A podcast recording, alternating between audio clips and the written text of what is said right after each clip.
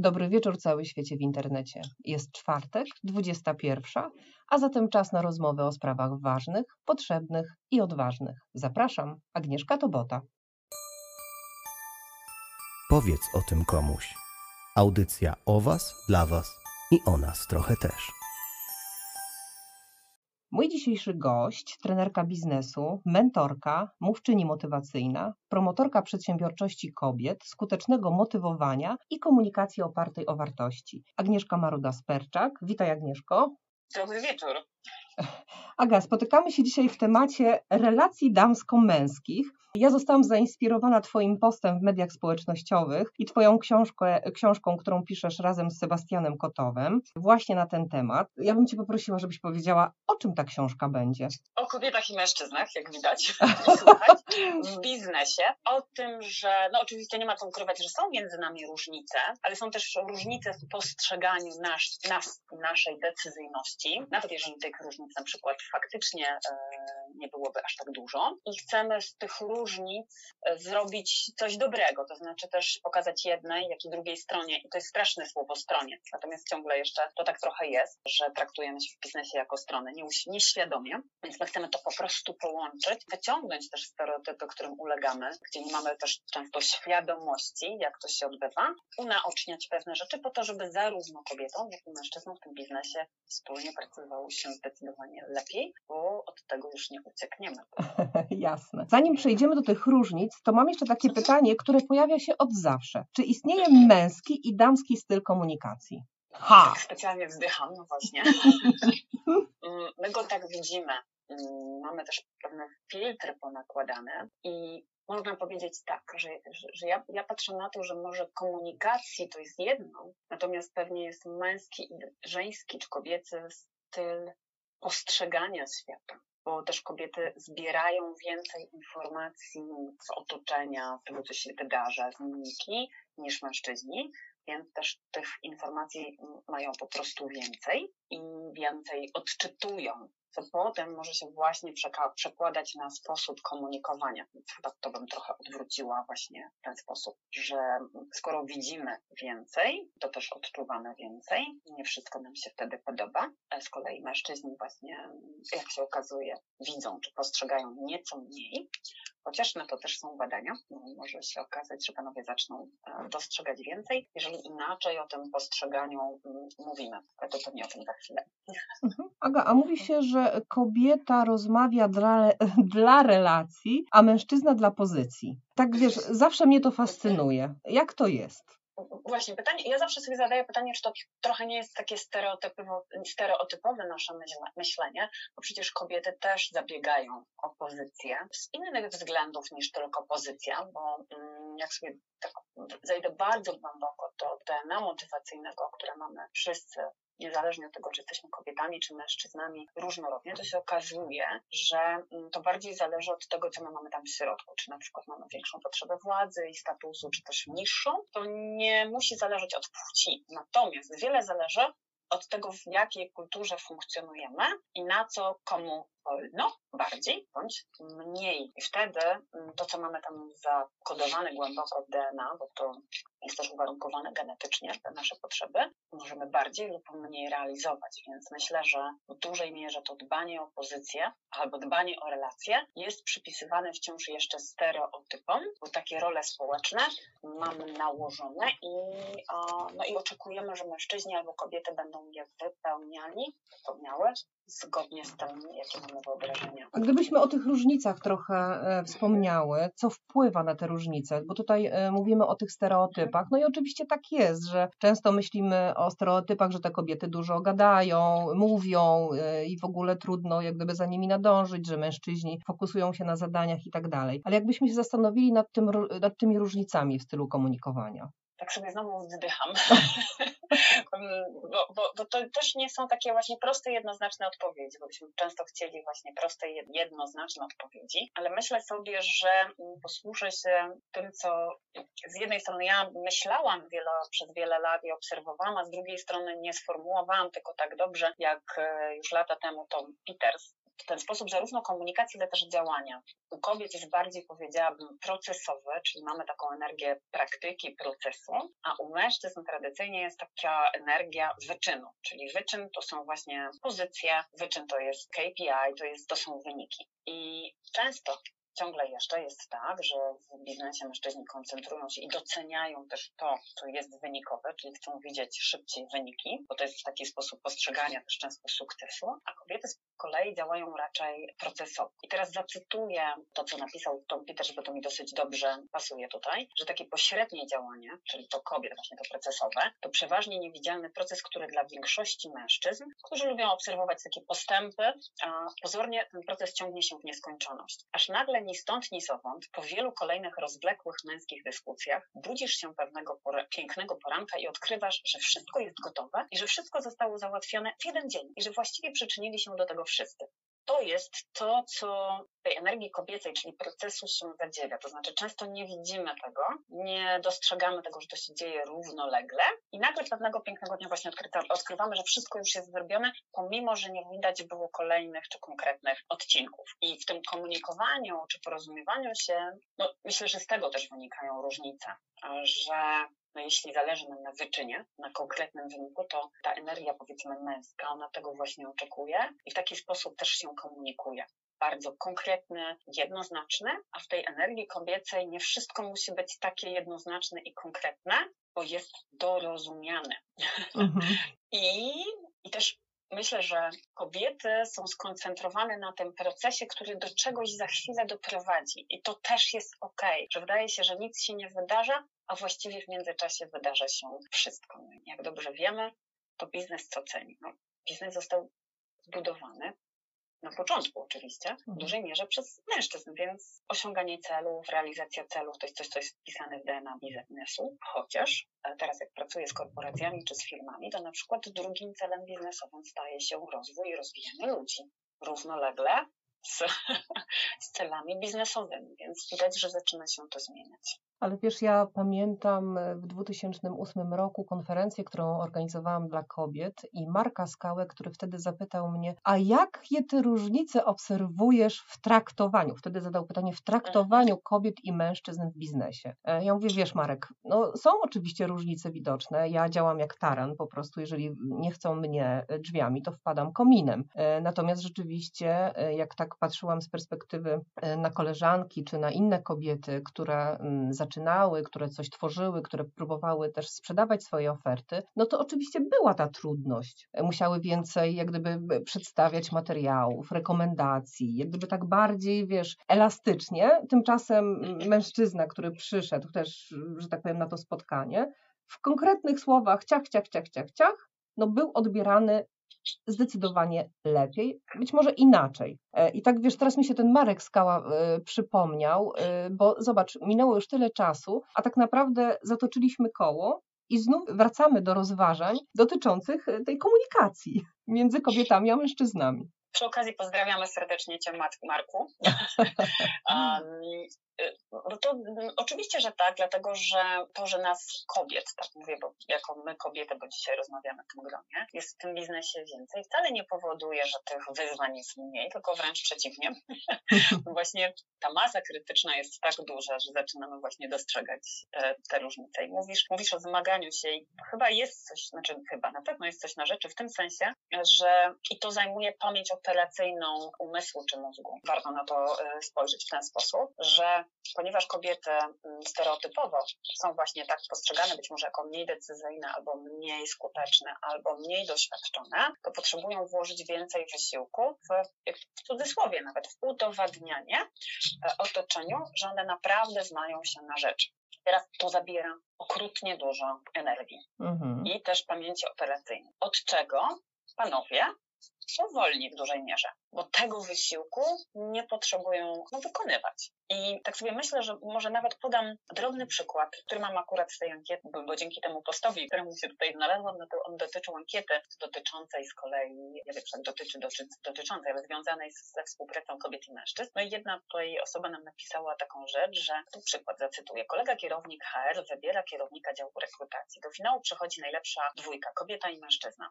Kobieta ma jednak ciut lepsze kwalifikacje, więc powinna przejść. Ale pytam, nad czym się zastanawiasz? No bo tam w dziale są kobiety same, odpowiada mężczyzna. No więc kobieta pyta, no i? I teraz mężczyzna odpowiada, zanim im się te wszystkie okresy zsynchronizują. Hmm, tak sobie mruczę tak? teraz. E, wiesz, i, i, takich przykładów ja też zbierając materiały, nie tylko do książki, ale w ogóle pracując z, kobietami, z menedżerkami, top liderkami, ale też z mężczyznami w biznesie, mamy mnóstwo, mam mnóstwo. Mężczyźni nawet tego nie doświadczają, nie widzą, więc nie czują i też to nasze podejście, moje i Sebastiana w pisaniu tej książki służy temu, żeby panowie to zobaczyli. To znaczy, bo ja nie mam pretensji do mężczyzn, że tego nie widzą, no bo trudno widzieć coś, czego się nie doświadcza.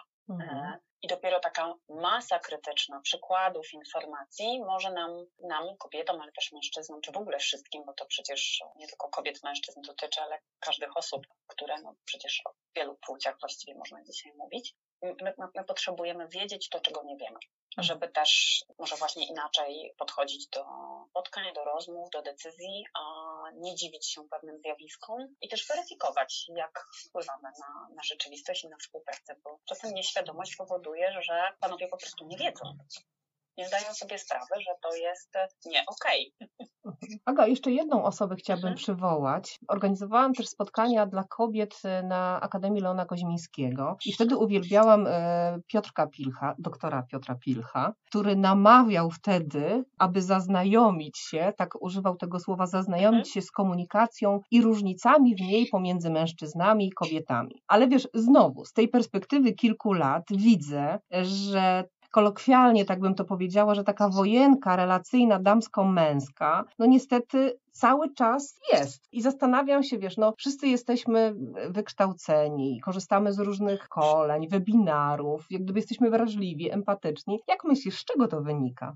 Z nieświadomości i z tego, że to części grupy, części osób nie dotyczy, czytajmy, nie dotyka bezpośrednio. No bo teraz, jeżeli to dotyka części kobiet, bo też niektóre mówią, że absolutnie się z tym nie spotkały, cudownie, w ogóle fantastycznie. Ja z kolei patrzę na to szerzej, no bo to jeżeli coś mnie dzisiaj już nie dotyka albo nie dotyczy, to nie znaczy, że innych to nie dotyka i nie dotyczy, więc staram się patrzeć tutaj, czy staram się patrzeć na to zjawisko znacznie szerzej. No i teraz, kto ma problem? albo kto ma większy problem w tej całej sytuacji? Mm. No kobiety. No właśnie. I to one podnoszą ten głos, mówią halo, to my mamy kłopot i to nam się nie podoba, a panowie często mogą mówić, no ale w czym problem? Przecież nie ma problemu. Bo nie, wie, nie mają tej wiedzy, świadomości, a przede wszystkim myślę doświadczenia. Bo często jest tak, że możemy mieć wiedzę, możemy o tym mówić, ale dopóki czegoś nie doświadczamy, to nie mamy pojęcia, czy nas to dotyka, czy nie. I ja czasem podczas szkoleń robię taki, może nie numer, bo to nie, nie jest numer, natomiast moje materiały szkoleniowe są w tej chwili tylko i wyłącznie w języku żeńskim. Z medytacją. Tak. I szkole zazwyczaj właściwie liderów, menedżerów, top menedżerów, czyli tą, tą, tą tak zwaną górę. To jest moja tutaj osobista taka praca, która dzieje się może niewidocznie, ale właśnie te materiały powodują, że raz na jakiś czas pojawia się pytanie, jak to? Że, że, że, dlaczego to jest żeńskie? I wtedy zaczyna się drobna dyskusja i ja zwykle zadaję takie pytanie, skoro to nie problem, to w czym problem? Okej. Okay. No bo zwykle jest tak, że ten język męski, no przecież to nie problem, prawda? Dla kobiet. No, no i więc ja to odwracam. To skoro to nie problem, czym problem? Żeby mówić do Was albo właśnie dawać Wam materiały w tym języku. Bo te no. drobne doświadczenia one powodują, że, że oddychamy głęboko i, myśl, i zaczynamy się zastanawiać. No dobrze, to wiesz co, wrzucę Ci jeszcze jeden kamyczek, e, bo też um, często się słyszy też o tym, że kobiety matkują e, mężczyzną i albo ich rozpieszczają, albo opierniczają. I tak wiesz, e, zastanawiam się, z czego to jak gdyby może wynikać. Nawet ostatnio jakiś artykuł czytałam, nie przytoczę go teraz, i jedna z pani psycholog podniosła temat samotności, że te kobiety są takie, no nazwijmy to, pobudzone w rozpieszczaniu, bo boją się samotności. Ojej, to jest ciekawy wątek, aczkolwiek e, dopóki nie, nie zapoznam się też z jakimiś materiałami, to nie wiem, czy to związane jest z samotnością, tak, czy z obawą przed samotnością. Natomiast to, co mamy rozpoznane i w tej kwestii, czyli właśnie tego cudzysłowie matkowania, to też jest znowu związane z tym, w, jakim, w jakich rolach my funkcjonujemy. No i też jeżeli na początku tym dziewczynką, a potem nastolatką, a potem kobietą są przypisywane takie role zajmowania się innymi, czy oglądania się na innych bardziej niż na siebie, to uczymy się, czy dziewczynki, czy kobiety, potem uczą się tej troski najpierw o innych, potem o siebie. To często widać, nawet ostatnio czytałam taki um, fragment, teraz ktoś z moich znajomych to przyta przytaczał, gdzie autorka jakiejś książki wchodzi do, do pokoju, gdzie siedzą jej synowie, jej koleżanki, i młodsze dzieci i ona ponieważ potrzebuje pretekstu do, do rozmowy, czy w ogóle do swojej obecności, pyta, czy ktoś jest głodny. I chłopcy bez zastanawiania się, nastoletni, no chyba 17 lat mniej więcej, mówią, że oni są głodni, tak, poproszą o coś do jedzenia, a dziewczynki, nastolatki, zanim odpowiedzą, to one najpierw przyglądają się sobie nawzajem, swoim twarzom, po czym uznają, że nie, nie potrzebują, głodne nie są. I ta, e, ta autorka właśnie jest trochę przerażona tym, jak to się odbywa. Czyli chłopcy zajrzeli do swego wnętrza i od razu odpowiedzieli na to pytanie, a dziewczynki nie. I teraz przekładając to trochę na, na, na, biznes, to z mojego doświadczenia wynika, że z wieloma menedżerkami, liderkami, jak pracowałam, to faktycznie, faktycznie w pewnym momencie zadawałam takie pytanie, ile twoi pracownicy płacą ci za rolę asystentki? I, i jak to, tak?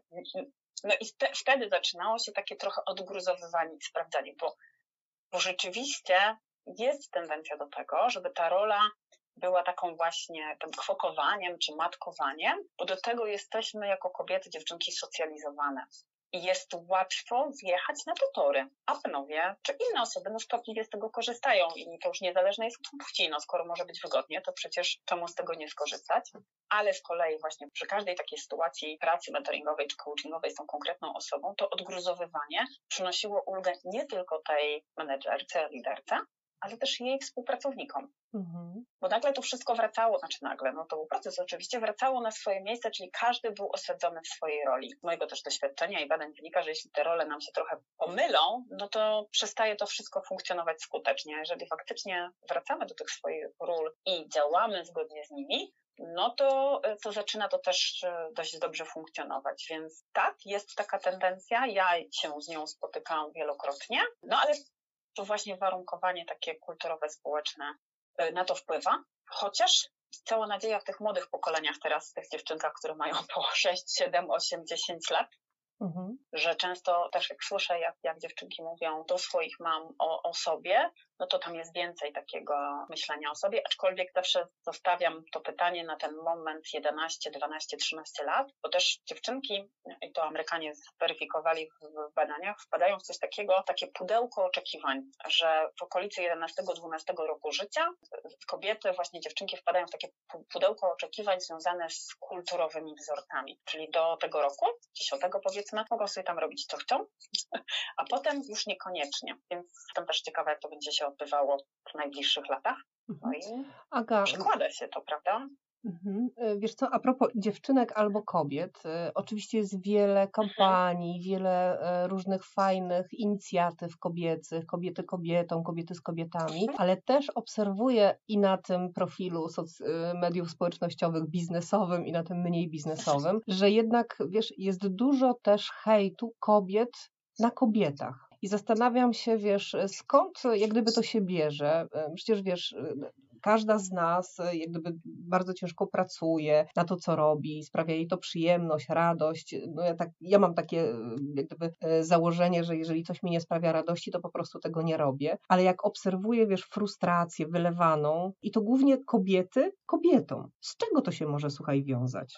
Z, z, z, z, czym to może być związane? Wynikać. Wynikać, tak to znowu wrócę do tych, tych uwarunkowań takich kulturowych i oczekiwań, bo za zachowania wysokostatusowe, czyli takie, o których w zasadzie mówisz, jeżeli kobieta na przykład podejmuje jakieś decyzje, jeżeli zachowuje się w taki sposób, wyzwolony to nie jest właściwe słowo, bo to, bo, bo to niektórzy różnie rozumieją, ale w taki świadomy, to te osoby, które do tego miejsca nie dotarły, e, traktują to trochę jak takie wyłamanie się spod tego wzorca, to często w nich jest bardzo głęboki lęk przed tym, mm, przed tym, co ta konkretna kobieta sobą reprezentuje. Bo gdyby uznać, że ona jest we właściwym miejscu, robi świetne rzeczy, to trzeba by było przyjrzeć się sobie, a może ja jestem niewłaściwym. A tak zawsze można powiedzieć, pogrozić palcem i te, te zachowania wysokostatusowe to też jest przebadane na, na, naukowo. Mężczyźni są za nie promowani, a kobiety mogą właśnie być, no obrywać, o tak można by to powiedzieć kolokwialnie, ale też przy, przywołam coś, co ostatnio napisałam i myślę, że to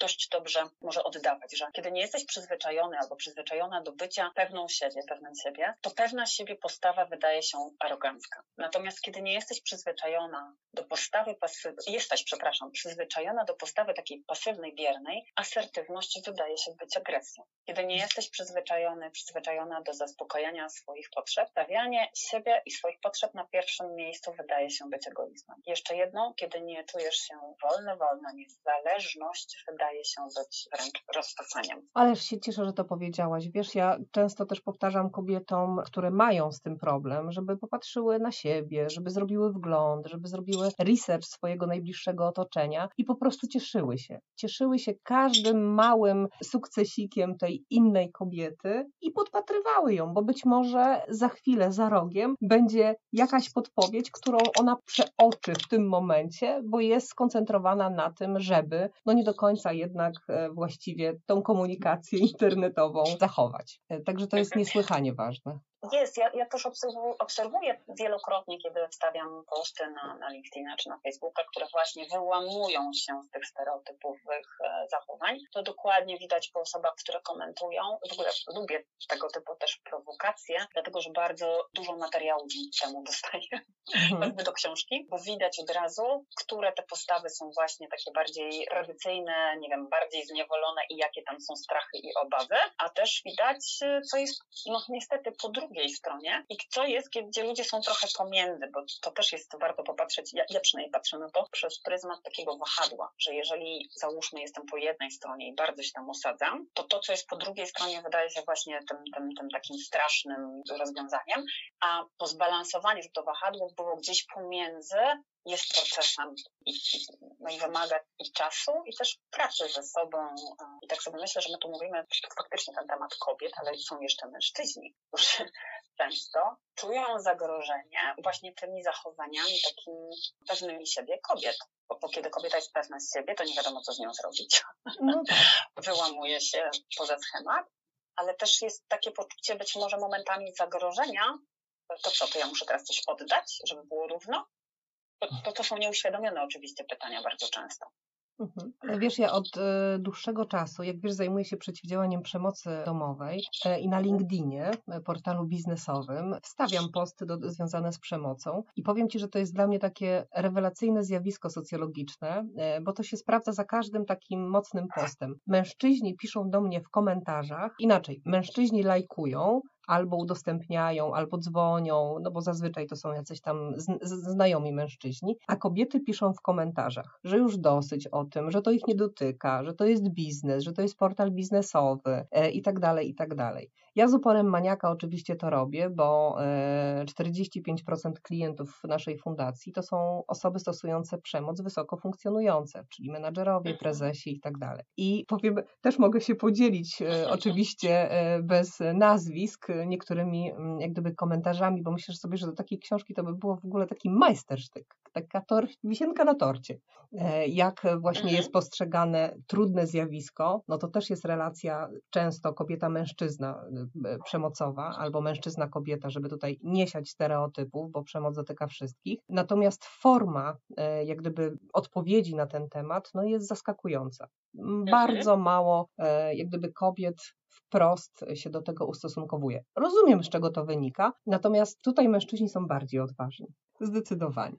Właśnie, no, to, to też jest ciekawe, bo może jest tak, tak sobie teraz głośno pozwolę pomyśleć, że to jest po pierwsze, jest niewygodne w ogóle przyjrzeć się temu, no bo coś wtedy trzeba z tym zrobić, albo mm. przynajmniej o tym właśnie pomyśleć. Więc też rozumiem to, że to, że, to, że na przykład mogą być takie deklaracje, że to jest, nie jest portal na to. Mhm. Na LinkedInie mm, dużo ludzi pisze, że to nie jest czas na, nie, miejsce na politykę, że nie jest miejsce na różne inne rzeczy oczywiście.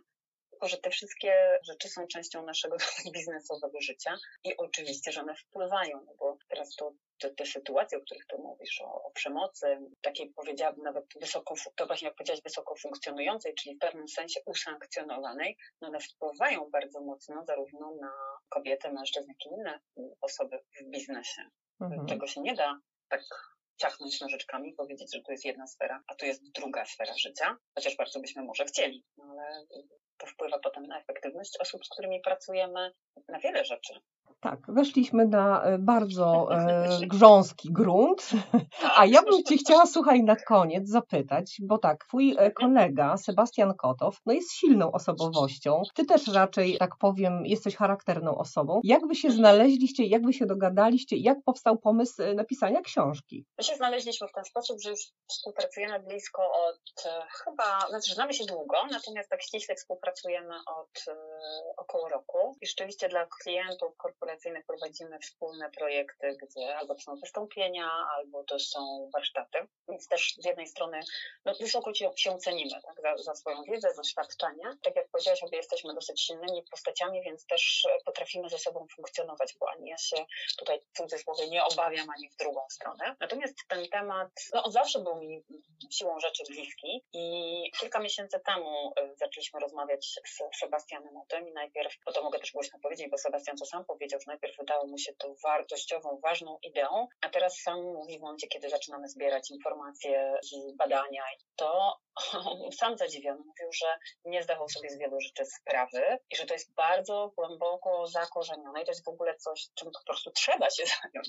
Więc to też jest tak, że no właśnie taka, taka silna postać męska, męskoosobowa, może też nie widzieć pewnych rzeczy, a moja rola trochę jest wtedy w tym, żeby pewne rzeczy czy mechanizmy, schematy odsłonić, bo akurat z racji tej konkretnej płci, do której przynależę, doświadczeń różnych na przestrzeni e, kilkudziesięciu lat życia, mm, wiem, czego kobiety mogą doświadczać, bo nie jednej sytuacji sama doświadczałam kiedyś. Dzisiaj nie doświadczam, no ale to jest wynik właśnie pracy w miejsca, w którym e, w tej chwili jestem. Więc zajmujemy się, o właśnie, bo to, to też jest może ważna kwestia. Chcemy nie tylko w książce, ale też w firmach, do których idziemy, trochę pokazywać to, czego nie widać z tej często wyższej perspektywy, czyli mówimy o inkluzywności, mówimy o diversity i to są świetne idee, i oczywiście są prowadzone takie działania. Natomiast jak zejdziemy kilka szczebli niżej i zaczynamy rozmawiać, to rzeczywiście okazuje się, ile jest takiego poczucia niezrozumienia, czasem krzywdy, niesprawiedliwości. I chcemy z jednej strony pokazać to top managementowi, ale też każdemu dać narzędzia do ręki, żeby z tym pracować, żeby też kobieta na przykład mogła koledze z pracy pokazać rozdział, bo czasem trudno jest coś wytłumaczyć, a łatwiej jest pokazać, że to, że, że, to, że to nie jest wymysł, że to nie jest jednorazowy przypadek, tylko że to jest szersze zjawisko. Więc to jest nasz taki powód do wspólnego pisania. Jest burzliwie? Burzliwie, my się dogadujemy, natomiast burzliwie tak, w tym sensie inspirowania się takiego wkładania kija w mrowisko, patrzenia na różne, na różne punkty widzenia, to, to można by powiedzieć, że tak, natomiast to się dzieje przy dużej radości i z ogromnym szacunkiem i fascynacją dla tego, co widać albo czego nie widać. Myślę, że być może dlatego będzie nam, nam relatywnie łatwo zająć się tym tematem, bo już nas nie ma w ograniczeniach. Mówię o sobie chociażby, bo Mhm. Sebastian to pewnie nigdy nie był. nie, nie, żartuję oczywiście, ale nie, nie, nie w aż takim, takim aspekcie. I, I wtedy jest łatwiej wychodzić, bo mechanizmy i schematy widać, kiedy się jest poza nimi. No pięknie, pięknie to powiedziałaś. Taką laurkę wystawiłaś sobie Sebastianowi na koniec. E, bardzo Ci też dziękuję za to, żeby to nie było, że to jest taki babiniec i, i rozmowa tylko przeciw mężczyznom. Także te, zostawiamy to, drodzy Państwo, jak gdyby współpracujemy, jesteśmy empatyczni, rozmawiamy ze sobą, komunikujemy się i jak widać na przykładzie Agnieszki i Sebastiana można też realizować fantastyczne e, pomysły. Aga, na koniec chciałabym jeszcze, żebyś powiedziała o ankiecie, e, którą umieścimy pod dzisiejszym podcastem. Właśnie, bardzo dziękuję za, za tą możliwość. Razem z Sebastianem, i to też jest ważne, razem z Sebastianem, czyli wspólnie układaliśmy pytania do tej ankiety, bo Jesteśmy ciekawi tego, jak utożsamiacie to, co jest związane z sukcesem u kobiet i mężczyzn, jak postrzegacie te sukcesy, jakie cechy, co najbardziej cenicie we współpracy z kobietami, mężczyznami, co Wam utrudnia współpracę z płcią przeciwną. Pytamy o Wasze symbole e, sukcesu, co sprawia, że współpraca z kobietami i mężczyznami e, będzie lepsza. Tych pytań nie jest dużo i to zajmie Wam, zajmie Tobie Wam kilka minut. Natomiast chciałabym tutaj zaapelować do Panów, dlatego że w sobotę rozpocząć tą ankietę i na ten moment 19, no prawie 20 już teraz procent odpowiedzi udzielają mężczyźni, więc bardzo bym tutaj apelowała również do, do mężczyzn, do panów, bo chcemy mieć perspektywę więcej, tak, więcej odpowiedzi, więcej z każdej strony. Pod tym nagraniem, tym naszym wywiadem będzie umieszczony link do ankiety i obiecujemy, że ta książka, która w tej chwili właśnie powstaje, ona w dużej mierze też będzie oparta e, o te odpowiedzi, więc dziękujemy z góry tym, którzy się do tego poprawienia świata i komunikacji pomiędzy mężczyznami i kobietami współpracy no, przyczyni. To, to po to, co robimy. Agnieszko, ja Ci bardzo dziękuję za dzisiejsze spotkanie. Oczekujemy oczywiście na książkę i poprosimy z autografem Twoim i Sebastiana wespół w zespół e, i zapraszamy do kolejnych spotkań z naszymi słuchaczami. Bardzo dziękuję. Tutaj zobowiązuję się, że jeden z egzemplarzy z podpisem trafi tutaj do, do Ciebie. Chcemy, żeby ta książka wyszła przed Dniem Kobiet w 2022 roku, to żeby to był taki symboliczny trochę prezent do łatwiejszego porozumiewania. Okej, okay, to tego Wam z całego serca życzę. Drodzy Państwo, moim i Państwa gościem była Agnieszka Maruda-Sperczak. Dziękuję bardzo. Bardzo dziękuję. Subskrybujcie kanał Fundacji Art na YouTubie i bądźcie z nami w każdy czwartek. Zapraszam na rozmowę z fantastycznymi gośćmi, nietuzinkowymi osobowościami, ludźmi, którzy z pasją działają w bardzo różnych dziedzinach. Do usłyszenia. Agnieszka Tobota. Podcast Powiedz o tym komuś to projekt Fundacji ART, która od 2008 roku pomaga osobom w kryzysach doświadczającym przemocy. Udzielamy bezpłatnego wsparcia psychologów, pedagogów, terapeutów, prawników, coachów. Teraz Ty też możesz wesprzeć naszych podopiecznych. Wejdź na stronę www.fundacjaart.pl i zobacz, jak możesz to zrobić. Podcasty są współfinansowane przez Urząd Marszałkowski Województwa Mazowieckiego. Powiedz o tym komuś. Audycja o Was, dla Was i o nas trochę też.